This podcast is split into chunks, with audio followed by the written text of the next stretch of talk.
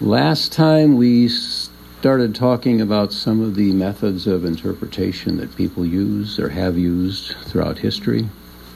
Uh, just for review, we talked about the Jewish method, which started out okay. Um, they looked at the text. We looked at Nehemiah chapter eight, where the Ezra read the the law in Hebrew, and the uh, the uh, Levites interpreted it for the people into Aramaic, so they could understand it. Later on, when the rabbis took over, they kind of went south on that and started getting a little allegorical and symbolic in their understanding of Scripture. And then we went into the allegorical method, which sees things as symbolic rather than actually what it says, and so they apply a meaning that really isn't in the text. Uh, and I thought of an example of that. I couldn't think of one last week except the Cotton Patch Gospel, which is not exactly the uh, allegorical method, but uh, some denominations, when it comes to end time things, eschatology, uh, have an allegorical approach to interpreting Scripture. So the tribulation is not a literal seven year period of, of suffering and judgment, but it's rather just a, a symbol of our sinfulness. Okay?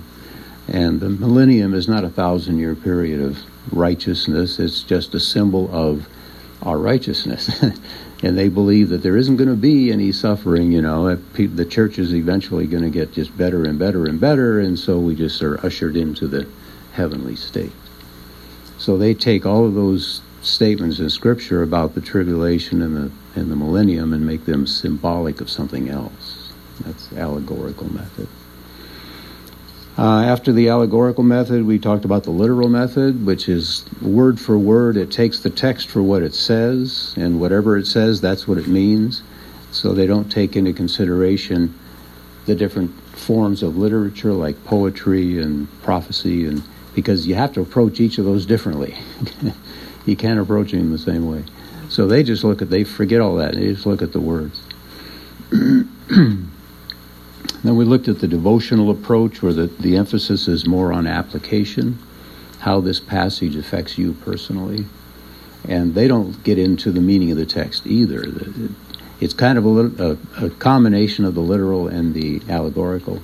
Literal because they look at the words, allegorical because they apply it. You know, you apply it to yourself, to your own spiritual condition or situation or whatever. So they never do get to the meaning of the text.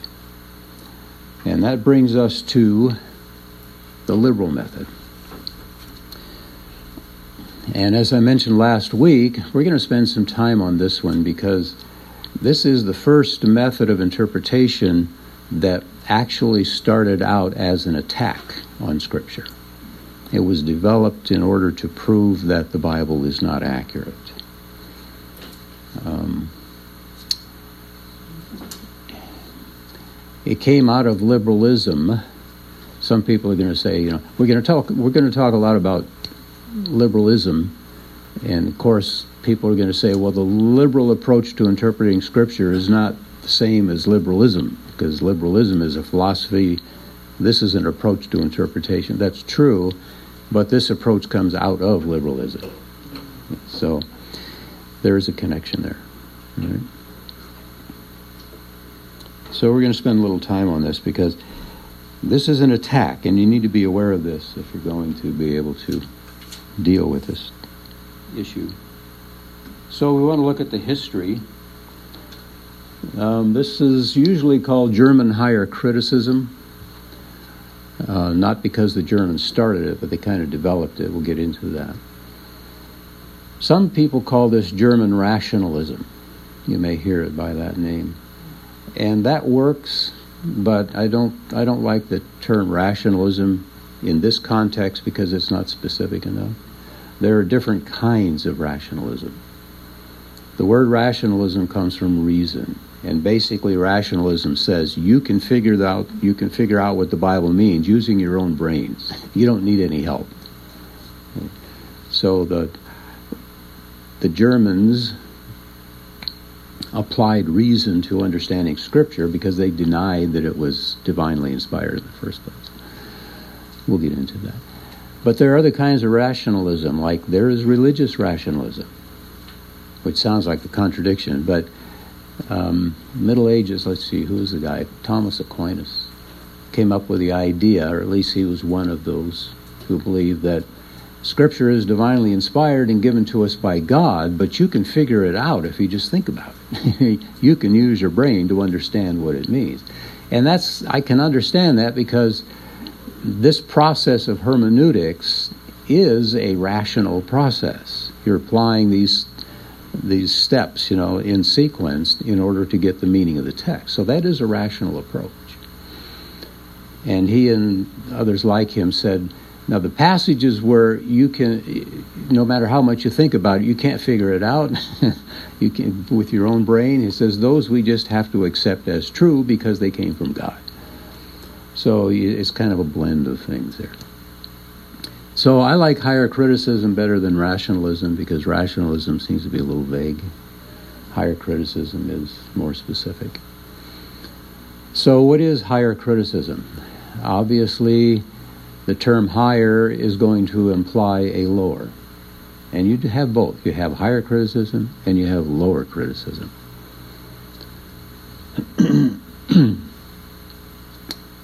One way to think of it is higher criticism deals with issues that are above the text or outside the text. And we'll see how that goes here. If you can see that. It deals with the uh, influence of the uh, historical or cultural context on the writers. They apply, the Germans, they started out by saying, the Bible is not inspired. There is no God, so the Bible is not inspired. It's just a purely human book. And so, if you're going to understand it, you have to look at the cultural and historical context in which it was written. Because everybody writes from their context. They usually write in response to their context. So, if you want to know what they said and why they said it and what they meant, look at the context. Now, in a sense, that's a good place to start. Okay, unfortunately, that's where they leave it. when they start out by denying that there is any kind of supernatural, any kind of inspiration, um, they have problems, which we'll get into.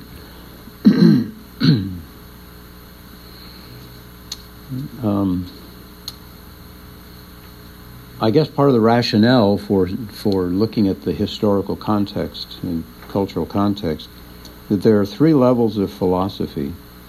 There's the theoretical level, which is your philosophers throughout the ages Socrates, Plato, Aristotle, all the rest, where you study their ideas, what they thought. That's theoretical philosophy.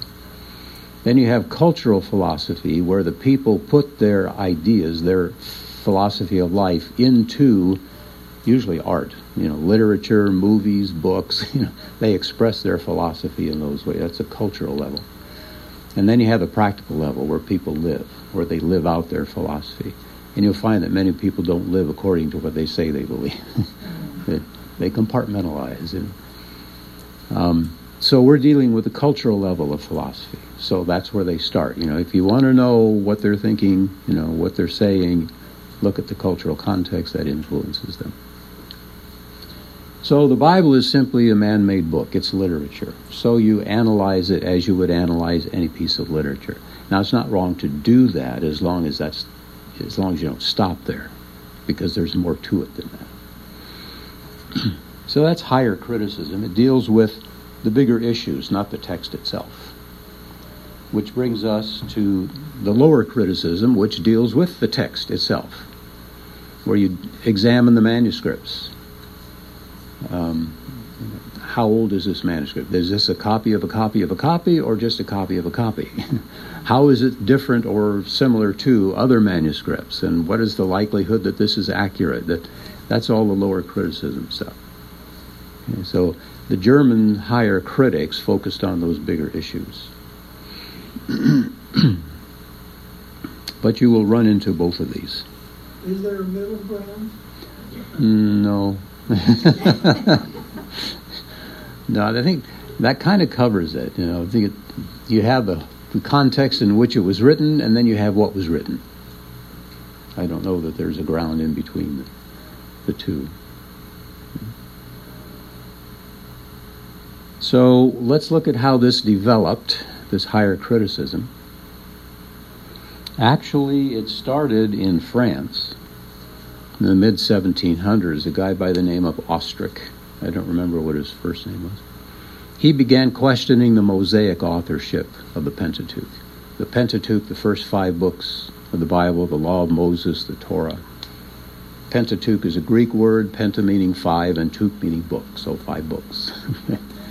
so Pentateuch, Law, Torah, all the same thing. he just began to wonder if Moses could have written all of that. So he, he began to have some doubts about that. The Germans developed it in the 1800s, throughout the 1800s, and it was uh, influenced by Darwinian evolution. Evolution is not a new concept. Darwin didn't come up with it. In fact, he stole the idea from a lot of other people, but never gave them credit for it. he wanted to take the credit for it. Way back in ancient Greece, I think it was Democritus had a theory of evolution. He said that uh, all the things we see around us are formed by atoms that just sort of grab onto each other randomly. They're floating around in the air and they bump into each other and stick, and another one comes and sticks, and, and pretty soon you have a rock, or you have a tree, or you have a bear, or something like that. That was his idea of evolution. Uh, but the late 1700s, early 1800s, people began to focus on another way of looking at life besides Scripture, because up till then, the Bible was it.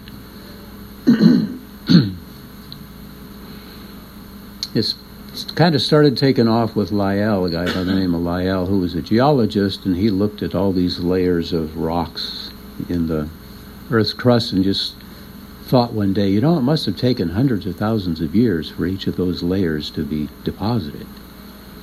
He didn't have any evidence for it, just an idea popped into his head. And Darwin saw that and said, well, if it could work for geology, it could probably work for biology as well. so he began to put his ideas together that life developed on Earth slowly over minute changes that gave organisms a greater chance of surviving. And they passed those advantages on to their offspring, and so things developed eventually from one animal into another, and you end up with us. Again, he wasn't the first one to come up with that idea. So their concept of um, Scripture and the writing of Scripture is based on the, the idea of evolution, that things go from a simple form to a complex form. We know from science it doesn't work that way, but that's what they thought. Excuse me. Uh, it, it in, infiltrated American churches the late 1800s, excuse me, early 1900s. By now, it's not so much being called higher criticism anymore. Now it's starting to be called liberalism. and we kind of need to define terms. Uh, conservative basically means, well, to conserve, to maintain what you have. Liberal wants to change things. So conservatives want to hang on, and liberals want to change. We practical example of a liberal mindset. Years ago, at school, we had a, a new person came and started working for us in the reading and writing lab. And uh, we were at the computer, the check-in computer where students came in and checked in to do their lab work. And we were trying to get the computer to do something, I can't remember what it was. We were being careful about what we did because we don't want to mess anything up, you know. And so this person walks by and says, "What are you doing?" And we explained what we're trying to do. We, we couldn't figure out which key to push. He says, "Oh, just push them all." Mm. oh, yeah, right. and then watch the computer start to smoke. You know? Yeah. well, that's kind of a liberal idea. You know, just no holds barred. Just you know whatever you want. so liberalism basically means change, and the mainline denominations in America began to accept this liberal idea that the scripture was not inspired, that it was just a man made uh, book. And so they began to deny or to doubt the authenticity, the inspiration, authority of Scripture. Excuse me. Uh, our own denomination came out of that conflict. If you're, I don't know if you're familiar with the history of the GARBC. The Northern Baptist Convention uh, began to hold to this liberal idea that Scripture was not inspired or authoritative. And some people, a lot of people in the movement said, wait a minute, if you don't have a, an authoritative Scripture, you don't have a basis for anything else you believe. It's foundational. You can't just kick that out the window. So they separated from that liberal, going liberal denomination and set up their own, and they called themselves regular Baptists, meaning we believe what Baptists have always believed, the regular doctrine. Unfortunately, they took it a little too far and became very legalistic, and the separation was the word of the day, you know. So you don't deal with anybody who isn't GARBC because they don't have the truth. We have the truth. They don't. That was way off base, but that's how the denomination started. A response to the liberalism. And people like that began to be called fundamentalists because they were hanging on to the fundamentals of the faith, unlike the liberals who wanted to change all of that. And because they had such a, a, strong conviction to hang on to the fundamentals, people started, especially the liberals, started to use the name fundamental as a pejorative. That's a bad name. You know, oh, you're just a fundamental, meaning you're closed minded and hard headed and all that stuff. And unfortunately, some people were like that. but the, the idea of fundamentalism is good. Any honest scientist is a fundamentalist because he's dealing with the fundamentals of science, and you can't avoid those, or you're going to be way off in whatever you do in your science. Terry, there's a series of books that were written, I think in the 19 teens, um, that was called The Fundamentals mm-hmm. by a series of prominent writers at the time. Right. Okay. Yeah. That So- was all related back to this. Right. So they were just re-emphasizing the fundamentals. This is the truth. You know, this is what we have always believed. Don't fall for this liberal nonsense. Yeah.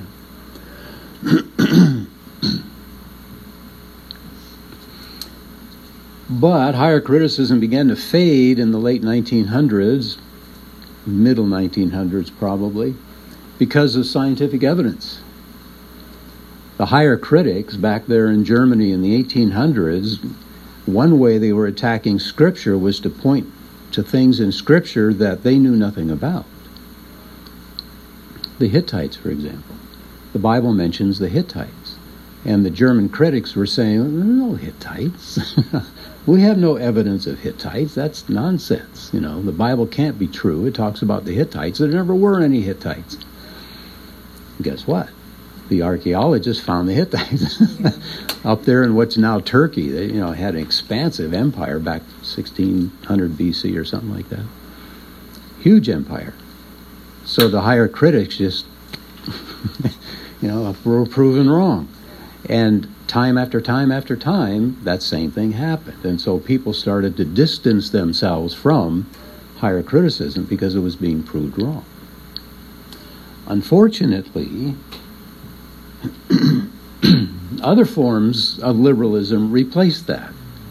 And so the impact is still felt today. We get into things like neo orthodoxy, which we'll talk more about in a minute.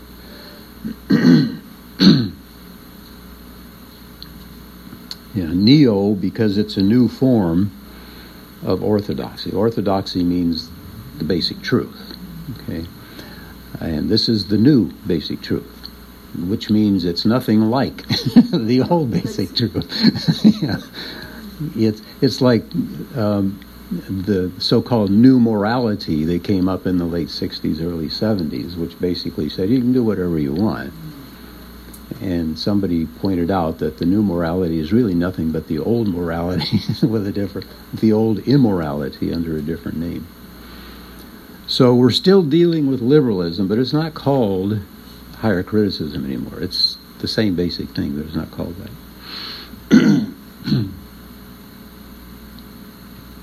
so, basic principles. We looked at the history. The basic principles of this liberal view of Scripture is based again on evolution.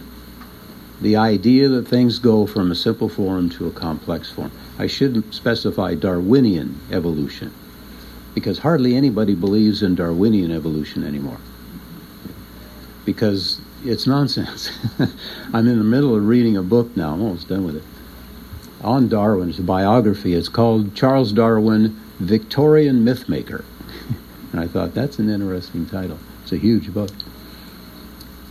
I finally found out why he named it the Mythmaker because Darwin, in providing the theory of evolution, gave the Victorians, late 1800s, a new myth to live by. He calls the Bible a myth, you know, Adam and Eve and all of that stuff, and sin and redemption. He said, You don't need that, it's just a myth. He said Darwin gave them another myth, another story of reality. Um, that they could believe in. But unlike the Bible, which was kind of restrictive, you know, you shall not, you shall not, you. uh, Darwin's myth of evolution gave them freedom to do whatever they want because there is no God, there is no accountability. So he gave them a new myth to live by. And I appreciate this guy's approach. He's still an evolutionist, he still believes in evolution, but he's, he's open enough to show where Darwin was way off base and he almost makes fun of it. I, some of the things he says about Darwin's mistakes, you, you think, ooh, I'm glad Darwin isn't here to hear that. so this is Darwinian evolution, where things go from simple to complex, which of course science shows that everything works the other way around. Things run down, they don't build up.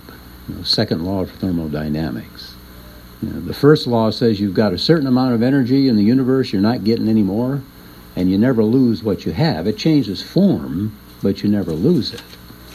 Second law says that energy that you have is dissipating, not that it's going away, but it's getting more and more, or less and less useful. Like you light a match, and the heat and the light from the match eventually go away. You know, the, it doesn't disappear. You just can't heat anything with it anymore because it's cooled down.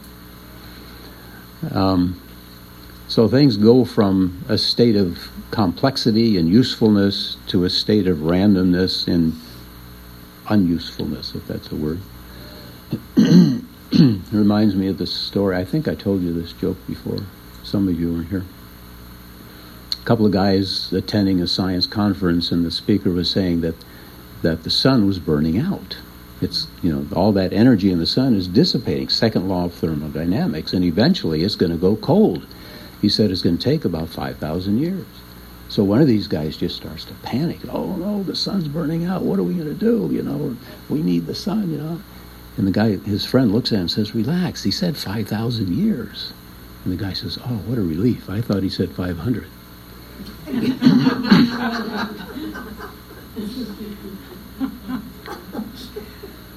But that's a second law of thermodynamics.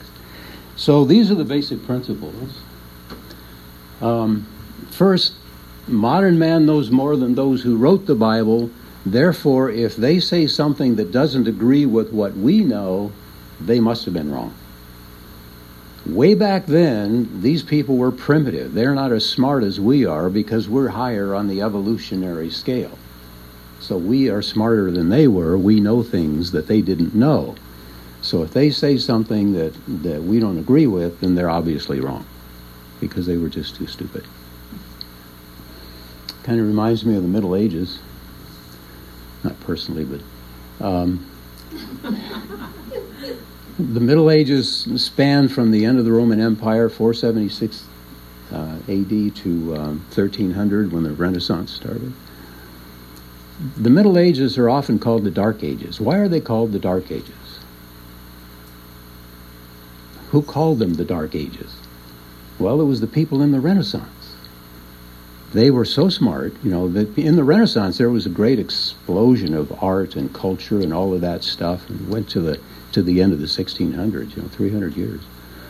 And uh, the people in the Renaissance thought, well, we're smart, you know, we're, we're so much better than the people who came before us. In fact, light was a symbol or an image for the Renaissance. Um, and they said, We're just so much smarter than the people before us that they were in darkness. And so they called the Middle Ages the Dark Ages. But the Middle Ages weren't dark. I mean, science started in the Middle Ages. The university system started in the Middle Ages. Exploration started in the Middle Ages. It certainly did explode in the in the Renaissance, but it started in the Middle Ages. So there's nothing dark about the Middle Ages. It was just the arrogance of the people in the Renaissance called them ignorant and in darkness. Well, it's the same thing here. On the evolutionary scale, we are much smarter than the people who wrote the Bible were, so they can't be right. Okay, if we find something that we don't agree with what they said, then they're wrong.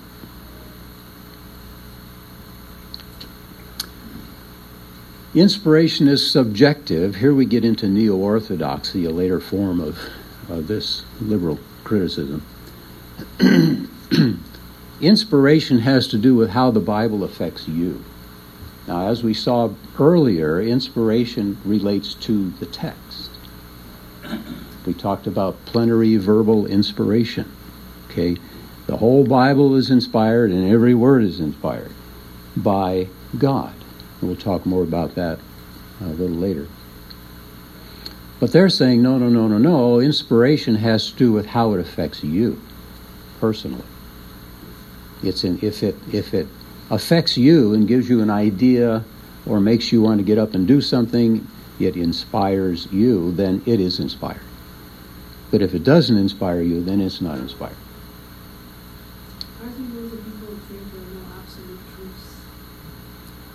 Uh, it goes along with that, yeah, relativism. Yeah, exactly. Yeah, that statement, uh, as one person put it, commits suicide. Yeah, because as soon as you say it, you know, it contradicts itself and proves itself untrue. Yeah. Relativism, the idea that there are no absolute, that there is no absolute truth, is, is self defeating. There are basically four contradictions, any one of which prove that relativism can't be true. We're not going to get into those, we get through this. So God is not inspired in or not involved in inspiration. It's all about how the text affects you. Okay.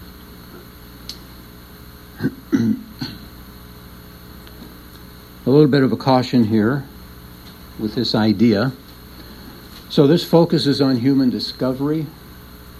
Again, God is not in the picture. It's not divine revelation. You can make your own truth, you know, your own uh, reality. And I put this quote up, which is a quote that I heard with my very own ears uh, Listen for the Word of God. I heard that uh, at a church service. I, I think it must have been in the late 70s. I was driving down here to spend Christmas with my parents, and I stopped off in Sequoia where my brother was working at the national park there and he and his family just moved there, and so they were looking for a church. So we went to a church service, evening church service, just so they could check out the church. So we're sitting there, and the pastor gets up and he gets the Bible out, and he said, "We're going to read from the Bible," and he said, "Listen for the Word of God."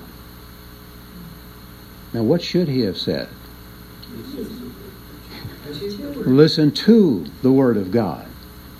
And as soon as he said, Listen for the word of God, my brother and I looked at each other. my brother said, Well, I guess this isn't the church for us. but that's neo orthodoxy. He's going to read from the Bible. If it impresses you, then it's the word of God for you. It's all feeling. Yeah, it's all feeling. If it, if it doesn't impress somebody else, then it's not the word of God for that person. Hmm. So you don't listen for the Word of God. If somebody reads the Bible, you're listening to the Word of God. But he's denying inspiration. Yeah. Does that mean on some days it's inspired and other days it's not, depending on how you're feeling? Exactly. If you're reading along and a verse pops out at you and you think, wow, that's a good idea, then that's the Word of God for you. The next day you might read the same verse and it doesn't do that. That's not the Word of God. Yeah. You know what troubles me about this is that um, this is um, the approach of unregenerate um, Mhm. people. And until I received Christ, even though I, I understood the text of what I was reading, uh, I I started reading the book of Acts, for example. Very simple to understand, very easy to understand. It didn't make sense to me until I had been saved, until I looked at it with um, a, a born again viewpoint. And none of this takes into account the reader. All of this is focused, at, and, and this is not a bad thing. It's focused on, um, on God inspiring the text or not inspiring the text. But also, there has to be the, uh, the opposite. Uh, the reader has to read the text with a, a regenerated uh, mindset, hmm hmm or it's not going to make sense to Right. or her. Right. Yeah, there are three parts to this. Um, actually, not specifically related to hermeneutics. Well, sort of. Three things. There's inspiration, where God makes sure the word is correct. Then there's illumination, when the Spirit opens your mind to it. And then there's application. You know, what are you going to do about it? okay. And the Spirit directs you in that as well. Yeah, so you got to have that.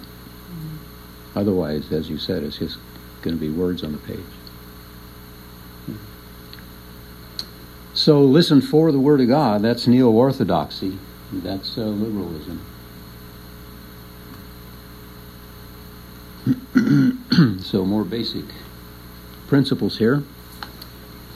They start by saying there's no practical supernatural. Practical means in time and space. God does not invade time and space. He's out there somewhere, but he doesn't that so that wipes out the incarnation. it wipes out the crucifixion and all of that stuff. So the miracles and all of that those things didn't happen here where we are now in time and space. So all of those miracles, healings and all of that stuff occurred outside of time in a place where the liberals call supra history. Supra, the Latin prefix meaning above or outside of. So all of those accounts, like in the Gospels when Jesus is healing people, no one was really healed there. That's a myth. That's a story that happened way out there, someplace out there. but it's not real here. So there's no divine intervention.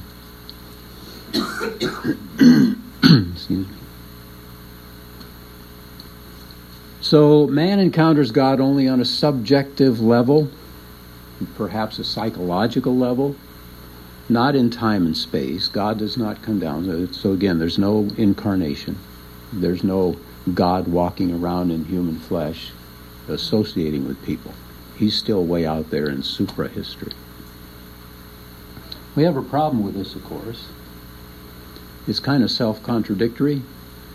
If God connects with mankind even on a subjective psychological level, he's still coming into time and space where people are. If he's out there and we're in here and he comes in here, then so it kind of contradicts itself. Evolution applies to religion. Again, we're going from the Darwinian concept of simple to complex. So these critics said that as mankind developed along the evolutionary scale, his concept of God changed and became more complex. The more his mind developed, the more the smarter he got, basically. Uh, the more complex his concept of God became. So people lower people. Beings, organisms lower in the evolutionary scale, the missing link, you know, pre-humans, subhumans. Their concept of God was very simplistic because they were simplistic. Their minds were were not developed yet, as ours are. So the thousand year thought on this, so thousand years are gonna look back at the Presbyterians who are splitting into, I think it was nine factions. A lot more than last, a lot more than that.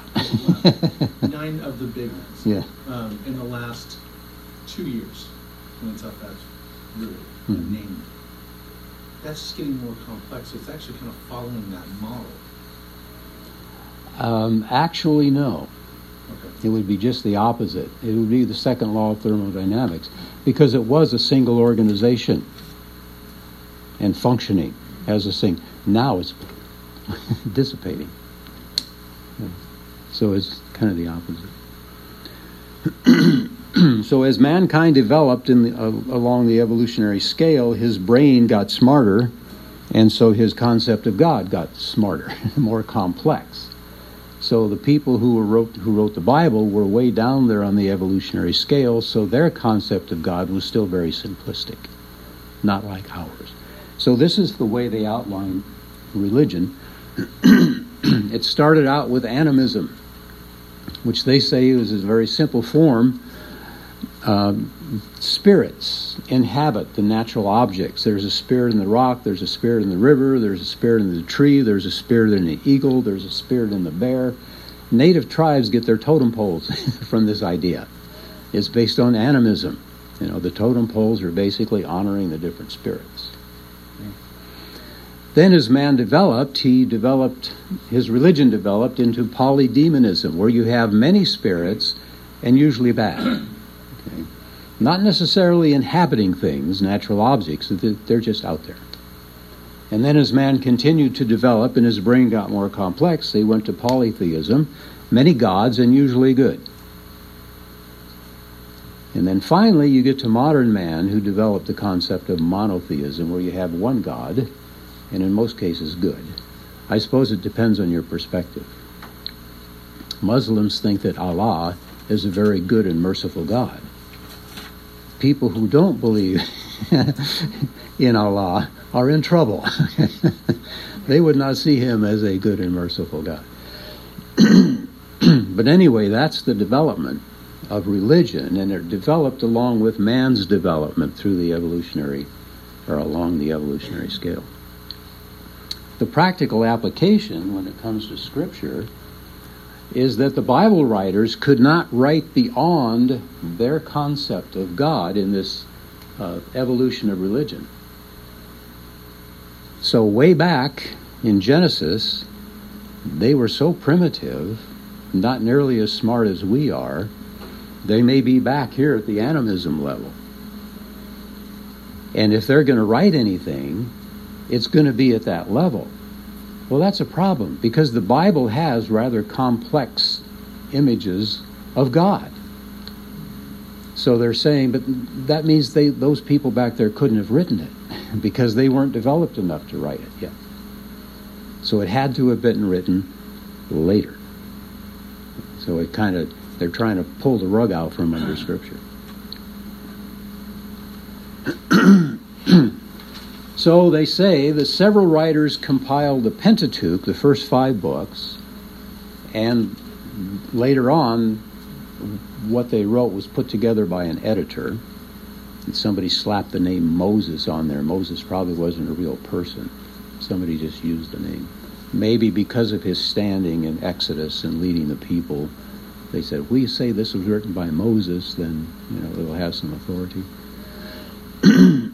Excuse me. The rest of Scripture then was written much later than what, than it is ascribed, because the people back then were too stupid to write it as it is. Their, their concept of God was, was not that developed yet. So we get in here to the documentary hypothesis. This relates to the first five books of the Bible, the Law, the Pentateuch. We might get through this, we'll see. So, this is the documentary hypothesis, and you're going to hear this if you do any kind of, of reading or talking with people who hold to liberalism. This is their argument. I kind of put this argument together. You know, I'm not trying to put words in their mouth. I'm just trying to condense what they say to make it a little more systematic. Okay, but these these are their basic points. Uh, the major premise: the people at the time of the Pentateuch were too primitive to hold more than one view of something at the same time. Their minds were so simple that they could think of only one thing at a time, one idea at a time. The minor premise the Pentateuch contains a variety of viewpoints. So, what's the conclusion? The Pentateuch had to have been written by more than one person.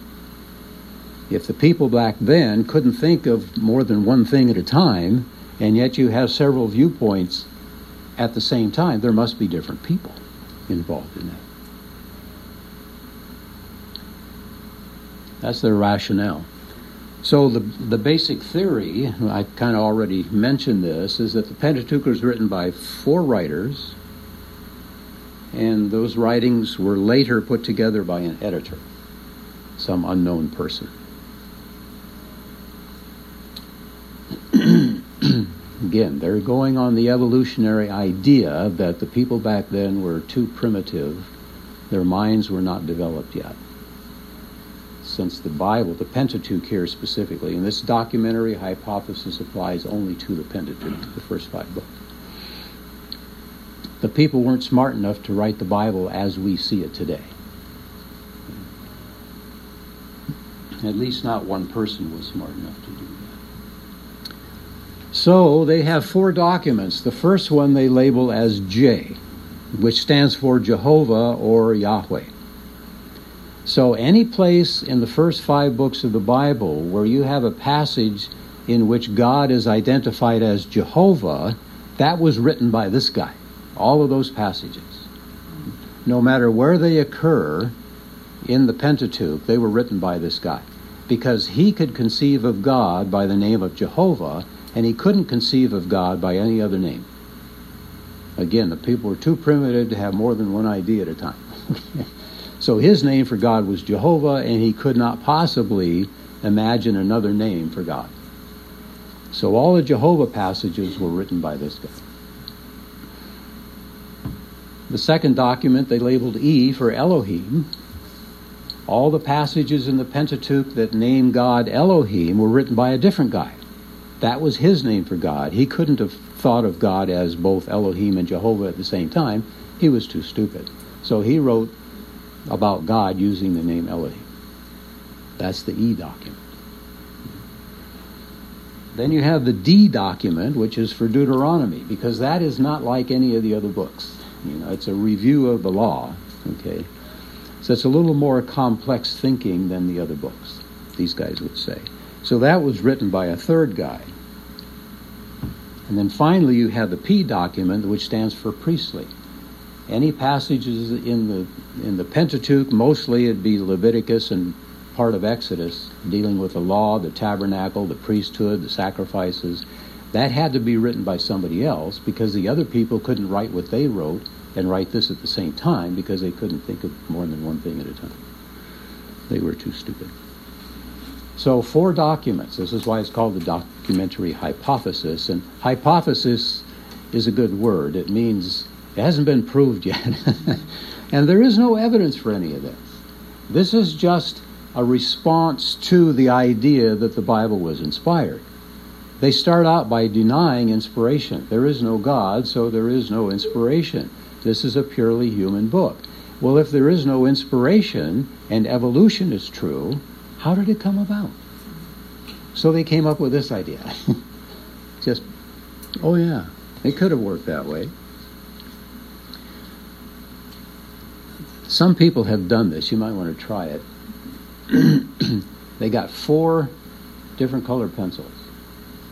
They went through the Pentateuch, and every passage that named God by using Jehovah, they colored a particular color, like red. Then they went through the Pentateuch, and all the verses, all the passages that, that named God using Elohim, they had another color, like yellow. And they did the same thing with the Deuteronomy and the priests. So you have kind of a patchwork. So my question is if you have these four separate documents, all distinct from each other because they're dealing with different issues, and they had to be done over periods of time. When this editor came along and put them together, why did he scramble them like that? that makes no sense. Why didn't we separate? Yeah, yeah. I mean, he's got these four documents, so he says, "Oh, I'll use this one first, and then the second one, then I'll go back to the first one, and then why? It makes no sense." But um, nobody accused liberals of making sense. The editor must have been really far back on the evolutionary scale. Maybe. Well, that would be their point, because he could see all these things at the same time, so he had to be later. Yeah, just not as far back. Yeah, just not as far back as they. so that's basically the documentary hypothesis. Okay, any questions or comments about that?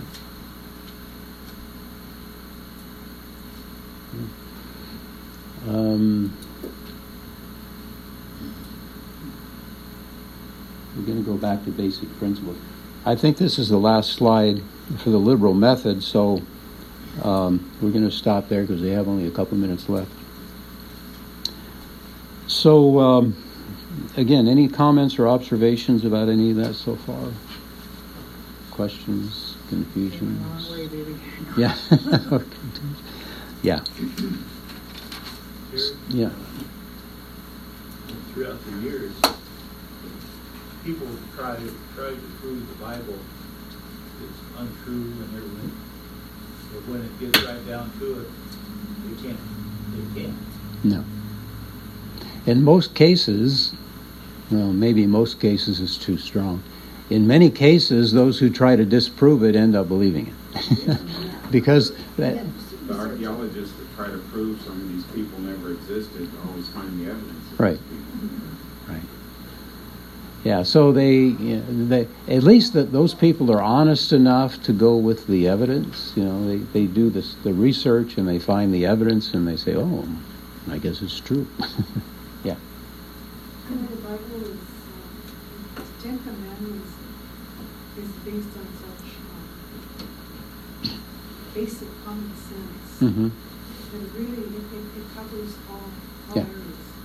It really is, uh, it's just common sense. Right. It's common sense to say don't kill Mhm. somebody, but you would not even want to kill yourself. Yeah. You. Common sense says don't rob or don't steal, because you would not want somebody to do that to you. Mm-hmm. It's just basic common sense. Right. So it, it, it, it covers everything. You may have heard about the case years ago now. Some school, I forget where, somewhere in America, where they had a, uh, the Ten Commandments posted on the wall, and the principal wanted it taken down because he said if the students read those, they might be tempted to obey them. Duh. Please, put 'em back up. You had a question? Could. And, and how do these people account for the fact that in hundreds and hundreds of cases, the Bible, when it is introduced to an individual or to a society, makes a huge change in that individual or in that society. Mhm. And the Bible has had such a tremendous positive influence on, on so many communities and, uh, and nations and individuals. Uh, There is no accounting for that in, uh, in these liberal approaches. No, I, I have never heard a liberal give any kind of answer to that. And that's, that's one, a good strong point in apologetics, you know, the impact of the Bible, what it's had on the individual and, and cultures around the world. But they have no answer for it. They just ignore it.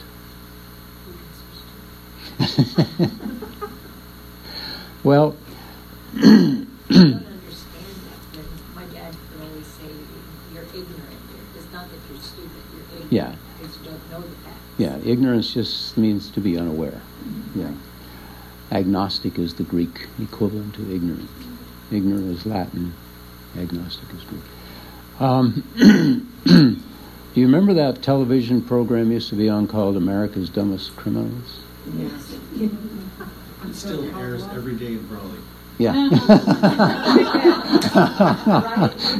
Yeah. I see the evidence every day at work. Yeah. Yeah.